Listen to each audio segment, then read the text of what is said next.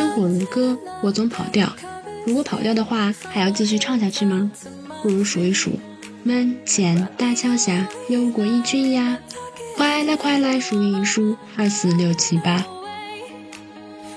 喜欢我们的可以关注微博、小红书、B 站、喜马拉雅、荔枝公众号“麦个甜瓜 Studio”。希望有一天能够和有趣的你相遇。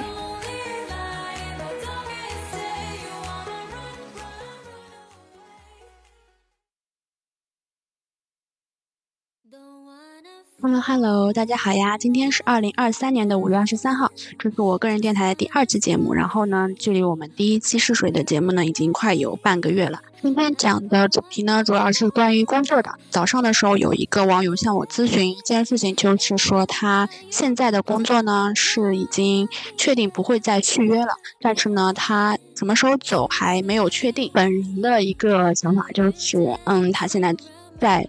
单坐着也没有什么事情做，而且还非常的焦虑，在考虑是不是需要先离开这一份工作。然后呢，觉得自己处在这一个焦虑的状态中已经很久了，没有去找工作的一个。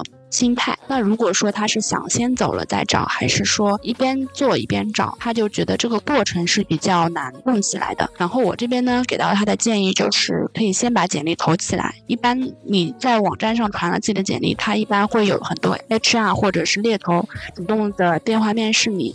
然后呢，他会问你很多很多问题，问题的过程中呢，其实你自己会有一个心理的一个评判，慢慢的就会找到一个方向吧。另外呢，就是一个薪资的考量，就是说，如果你想要跳槽的话，一般我们下家的 HR 给到的你的工资呢，一般就是你现有工资的一倍。你如果你是那种年报的 IT 或者是什么呢？不是这么讲的，这是我们在说一个普通的行政工作的话。另外呢，这个网友他比较痛苦的点就是说，他现在呢因为年轻，然后他就会比较想说能不能去尝试一下别的岗位。嗯，那别的岗位的话，首先是你你自己的能力有没有到这个用人单位的录取的一个界限。另外一个方面呢，就是你的个人的性格，或者说你个人的未来发展的方向是不是符合这。一个新的行业，有些行业的确是可以跨行业，或者说你有一些相关的经历是可以去胜任的。但是如果有些行业比较技术性强的呢，你就这个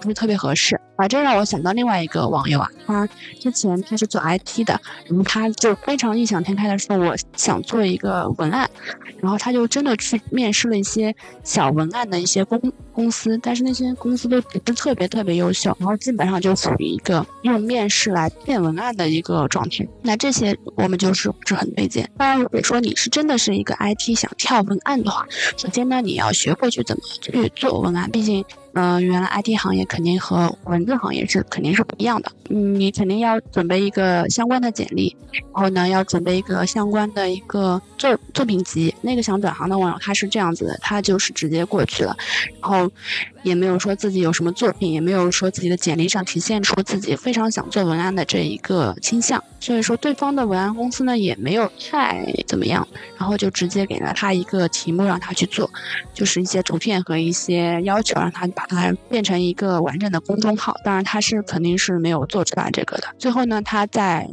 找了一半个月、一个月时间之后呢，他还是选择回到他原来的老本行 IT，甚至还比他前一份工作呢还要薪资还要再高那么一点。在这边还是想鼓励一下大家，如果是真的想要转行的话，的确是可以做这个准备的。那如果说，嗯，并没有特别特别想转行，只是想去试一下的话，也是可以的。就从一个比较基础的一个助手，或者是一个没有薪资的一个待遇的一个工种先开始做。那不可能说你马上找一份文案的工作，他的那个呃薪资能够抵得上你上一份 IT 的这个工工资，这是不大可能的。另外呢，就是如果说你想。从从事一个同行业的工作的话，你其实可以跟你的原来离职的同事可以去好好的吃一顿饭，或者是请人家喝个奶茶，然后了解一下对方到底是跳槽到了哪里。另外一个方面呢，你可以去根据 APP 上的一些方式去联络到一些猎头。猎头行业其实对于你们现在行业会非常清楚，包括你要入职的公司或者你感兴趣的公司，它都会有一个比较清晰的判定吧。它会告诉你一些里面的一些人事纠纷，或者说这个工作适合什什么不适合什么，这都是可以去咨询一下。另外一个方面就是。谈到的，就是主业和副业的问题。我们说，如果说你主业是非常夯实的一个主业的话，那你的确是可以在业余时间内去选择一个副业。但是如果说你的主业也没有特别踏实的情况下呢，我们这边是不大建议你去想怎么去搞副业。另外呢，就是现在很多猎头它其实。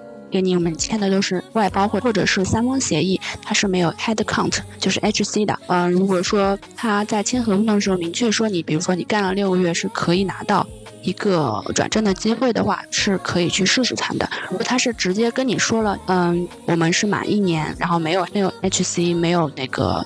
留下来的资格的话，这个就是可以考虑一下。如果是过渡的话是可以，但是如果说作为一个长期的职业发展呢，还是不建议去做外包或者是这种比较临时性的工作。就是一般外包转正的情况下呢，也是有的，就主要是看这个公司它的那职位有没有空缺。如果你个人能力如果达到了他的要求的话，他其实也是很乐意一个有半年或者一年经验的老员工留下来继续做的。最后想要说的就是呢，不管你想要是留在原来的公司，还是想要进行一个跳槽，这边的建议呢，就是最好还是马上动起来，就是开始可以开始分析一下自己的优势和劣势，分析一下自己的长处短处，然后再结合一下自己的爱好和自己想要发展的方向去选择，不能说一直一味的留在原地。留在原地其实就是那句话嘛，逆水行舟，不进则退。我这边还是觉得呢。可以去尝试一些新鲜的东西，然后多结交一些朋友，然后多聊聊天，这样子呢就可以慢慢的找到自己的发展方向。好了，这就是这一期的闲聊啦。嗯，也是因为个人呢刚开始做这个节目，所以也不是特别清楚我们这个节目的发展方向。现在呢还是一个闲聊的一个状态。如果说大家想加入这个闲聊，如果说想问我一些问题的话，也可以在我们的频道下面留言，然后也也可以发邮件或者是微博、小红书或者是公众号私信给我。也是可以的。我们现在这个想法就是先做到十分钟的一个答疑的时间，然后呢，之后的时间到时候再说吧。好啦，话就到这里啦，谢谢大家的收听，拜拜。